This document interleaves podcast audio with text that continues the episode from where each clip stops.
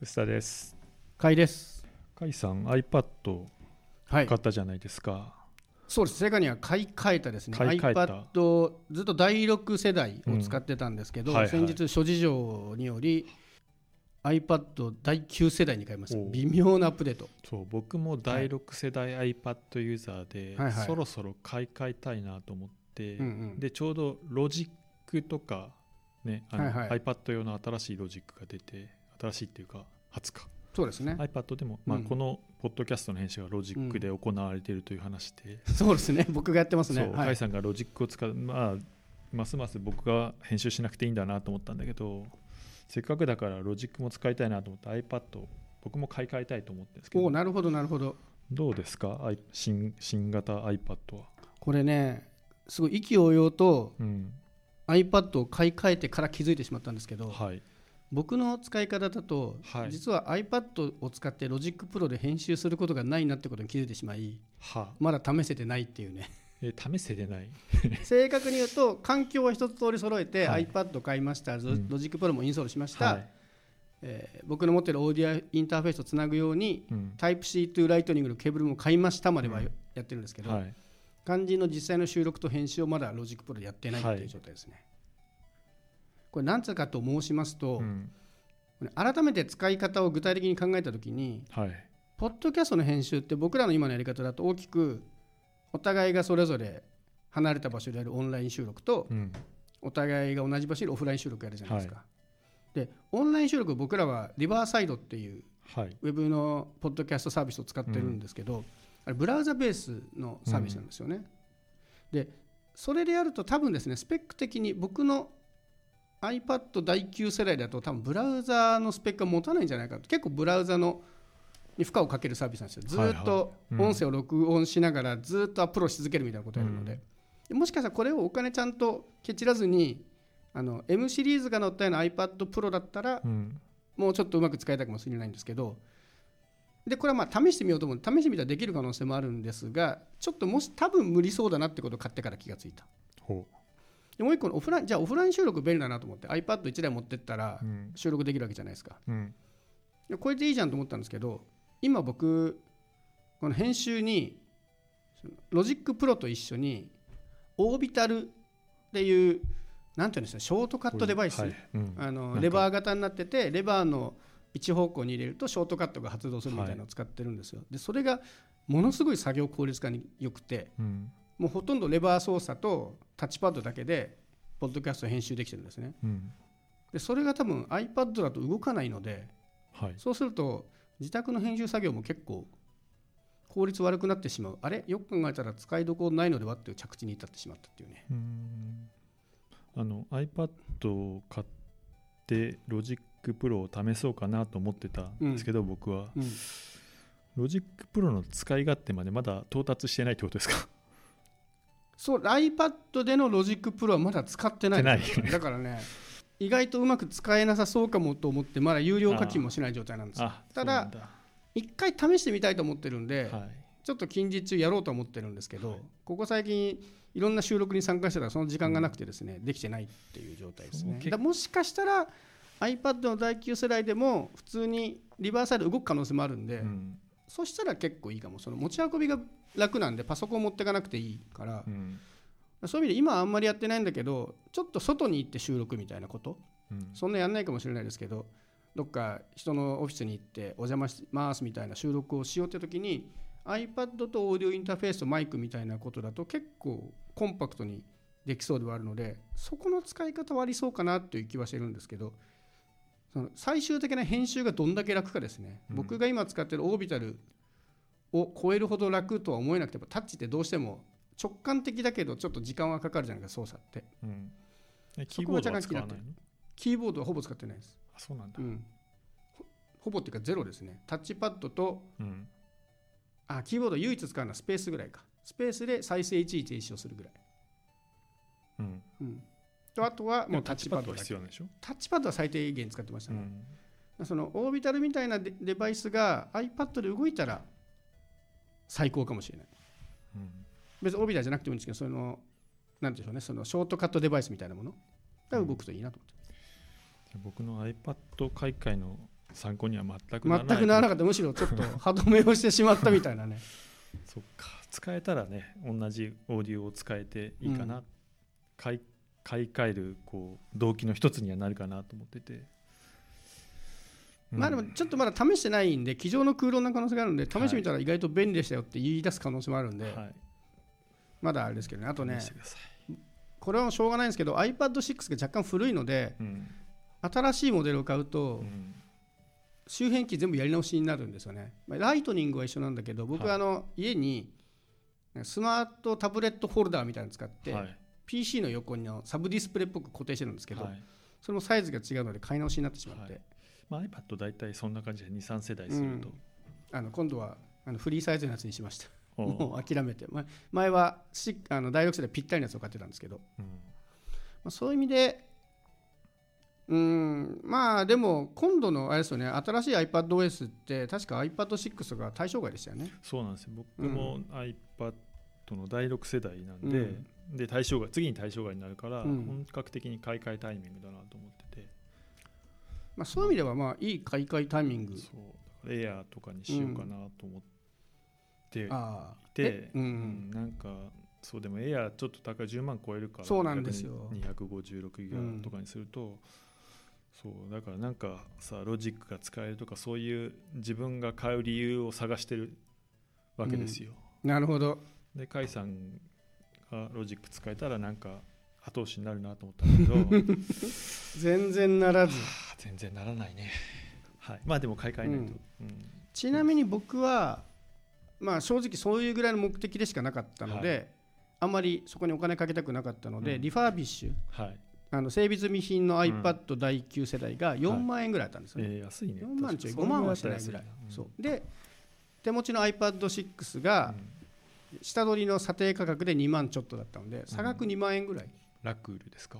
アップルがねすげえ足元見られたんだそうそう。確か。2000円でしょ？そうそうそうそこ調べた。ちょっと待てってなってでラクールがに最高に状態がいいと2万2000円。うんそんな感じだった気がすとかででもね実際1万8000円ぐらいだったかなぐらいに下がっちゃったんですけどまあまあでも2万円差額2万円ぐらいならいいかなっていう感じで買えたので、だこれをそのロジックのためだけにプロまで買うかなってとこまではちょっといけなかったし、まあでも4万円だと確かにいいね、10万円だと結構辛いなと思って。そうなんですよ。でももう今更 Lightning のデバイス買うのもなっていう。それはもう思いますね。ね。ただもう 家でしかほとんど使わないから、はい、でも家用に Lightning のケーブル1本用意しちゃってるんで、うん。ほとんど気にならなくなりましたね。もうそこは諦めたに近いけど、はい、うん、えでもインターフェース変換ケーブルとか買ったわけでしょ？いや Lightning ですよ。あ前からあそれで言うとあのライトニング to USB-C って今の iPad にはついてるんですよ。ああそうなんだ。だから別に買う必要ないんですけど、うん。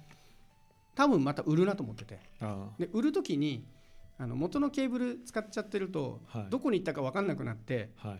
売る時にそのケーブル元に戻せないんですよね。うん。だからこのリファービッシュをさらにもう一回売る時のためにうん。ケーブルを別で買ったって感じですもう最近だから iPhone とか iPad、Mac とかは多分もう一回売るのではい、本体以外は一切もう箱から出さないようにしてて。あ実際にはそれは高くついてる可能性もあるんですけどケーブルライトがね。ただまああうん。充電周りはもう困んないじゃないですかほぼ、はい。そうですね。うん、で今回珍しくLightning to USB-C っていうケーブルを手持ちに持ってなかったのではい。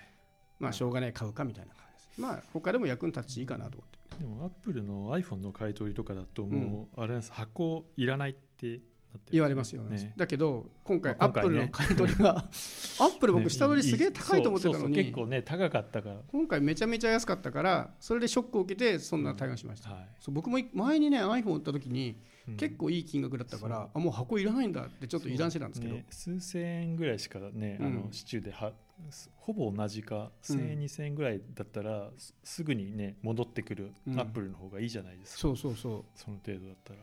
でわざわざケーブル買うぐらいだったらうん。多少1000、2000円安く買い取られてもまあいいじゃないですか、うん。なんだけど今回あまりに安くて衝撃を受けたので、それはしょうがない。はい、ちょっとそういう対策が言いました。でねそうあのポッドキャストのその Logic Pro のちょっとひ紐付けで言うと、うん。僕ら今その収録環境としてはオンラインの時にはリバーサイドっていうサービスを使って収録してその音源を Logic Pro で編集してるんですけど、最近このリバーサイドの編集機能がすごい良くなってましてうん。でね具体的に何ができるかというと録音した音声を編集するときにはい。まず全部オンラインでカットとかもできるんですけど、うん。そこに対して、まあ、ゆ有料プランだけなんですけど全部あの文字起こしでテキストが出るんですよ。日本語で。だからどの辺で喋ってた話題を切りたい時にバーッと日本語で荒く見てうん。そこに対してカットができるっていう。っえ。ていうのとーだからえもうテキストを見ながら編集ができるってそうですよ。だからあここカットでっていうのを言ってればそこのカットのとこだけ見つけて、はい。えー。周辺のところをちょっと聞いてカットするとかできる。えー、あーみたいなここだなみたいな。そうそうそうそう。そこ、うん、見に行けるって。これちょっとね後で画面とかも貼っとくんでえ興味ある人はポッドキャストの画面から見ていただけるんでそれだけでも便利なんですけど、はい。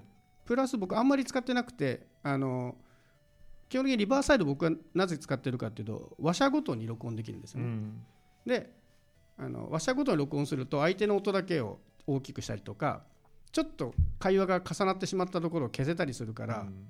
まとめて1本のファファイルは使ってなかったんですけど、うん実はそのそもそも全員複数に喋ってる時に全員を収録してる音源もちゃんと保存されていてうん。そっちだと編集する時にノイズの低減とかはい。あとはコンプレッサーかける機能もついてるんですね。でうん使ったことなかったんですけど試しにやってみたら結構ね、あのノイズの低減がすごいいい感じに効くんですよ、はいちょっとしたなんかクーラーとかうん。なんかずーっと鳴ってるようなホワイトノイズっぽい雑音ってあるじゃないですか、ああいうのがね結構綺麗にいけるんですよね。うんこれもちょっと面白いからどっかの配信で全部リバーサイドにお願いした音源とかアップしようと見て思うんですけど、ね、そういう意味では今僕は頑張ってうん。丁寧に Logic Pro やってるんですけど、はい。ある程度妥協しちゃえばこれはもうリバーサイドでやってしまった方が早いのではっていう気になっています。そうなんだ、うん。まあさすが専ポッドキャスト専門のサービスってこと。うん、すごいよくできている。そんな進化してあれいくらするんでしたっけ？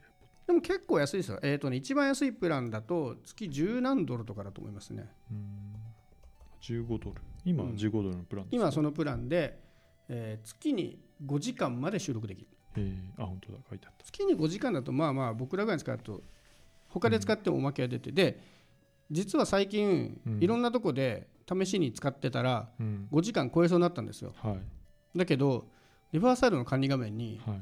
あなたの残り時間っていうのは書いてなくて。うんでも合計足すとこれ5時間超えるのやべえなと思ってうん。FAQ 読んでたらうん。あの超えたらどうなるんですかって質問にうん。超えても大丈夫ですって書いてあった。どういうこと？ただすごいその利用時間が明らかにオはい。ーバーしてるのが続くと、はい。運営から連絡しますよって書いてある。え。なのでたまに一月ぐらいオーバーする分にはあんまり言われなさそう。うん。結構なんか緩い運用でしたねあそこは、引き上げなくていいってことか。うんなので僕らだと今僕らはその15ドルのプランですね、でうん。はい。15ドルだと5時間まで分割録音ができて、うん。で 48kHz のクオリティで収録できる。うん。っていうところなんでほぼほぼ十分。で実はこれ無料プランも結構良くて無料プランは2時間まで音声分離してうん。収録できてさらには、え音質も 44.1kHz それこれもう本当にそうそう十分なんですよ。だから2時間ぐらいできる人は多分これでいい。うん。あとはあれですねその文字起こしを使いたい人は有料プランじゃなきゃダメなはずですね。文字起こしを使うんだとプロプランじゃないとダメなのかな？でも最近のやつ文字起こしできてたな。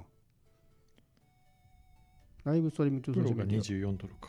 プロは24ドルで、えーアンリミテッドトランスクリプションって書いてあるんですけど、うん僕今スタンダードなのに今できてますね、うん。なんだろうここは。一回僕ね最初プロプランだったんですよ。それをスタンダードに下げたのがまだ上っているのかな。なるほど。かもしんないから。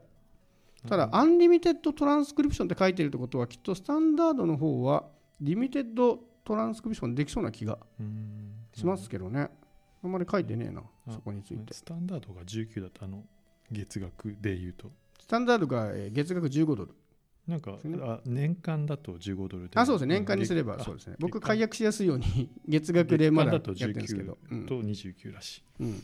あそうかそういうことか、年間で15か。上になんかボタンがあった。みんなねそうやってね安く見せかけるんですよね。ね。これ何なんだろうね。まあいいけどわかるんですけど。うん、でもスタンダードでできちゃってるから、そうなんだ。おそらくだけど5時間の収録ではそこも含まれちゃうんじゃないのかな。へえ。という気はしますがめちゃくちゃいいじゃん。そう結構いいんですよ、なんかやっぱ専門のツールって違うよね、うん。違うよねっていうか。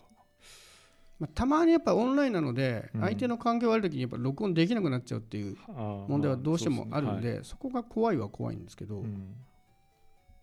とはいえね、まあ、僕らの収録だとほとんど困ってないので、まあ、バックアップでそういう時のためにそれぞれローカル録音はしたとしても、まあ、ほとんど任せていいクオリティになってる気がしますね。なので実はそのポッドキャスト編集って意味ではあとはジングルつけたりはちょっと難しいのかな？今管理画面見てますけリど、バーサイド？リバーサイド。トランスクリプトそうですね。削るはできるけどジングル機能まではなさそうな気がする。あそんなことないな。ちゃんと前後にはつけられますね。うん。だから最初と最後にファイルを付け足したりできるようになってる。うんだからちゃんとジングルで成立1回ぐらいちょっと試しでここで編集してみようかな、ちょっと面白いかもしれない。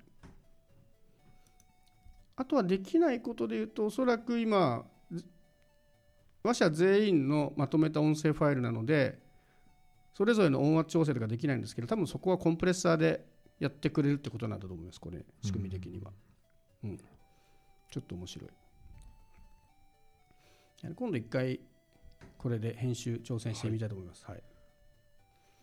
ちょっと iPad のね購入欲促進にはならなかったですけど、ねいらないなっていう感じになってしまった。いやちょっとこっちもね両方試します。ロジッはい。ク、iPad のロジックプロとリバーサイドのはい。編集両方試してまたちょっと改めてお届けしたいと思います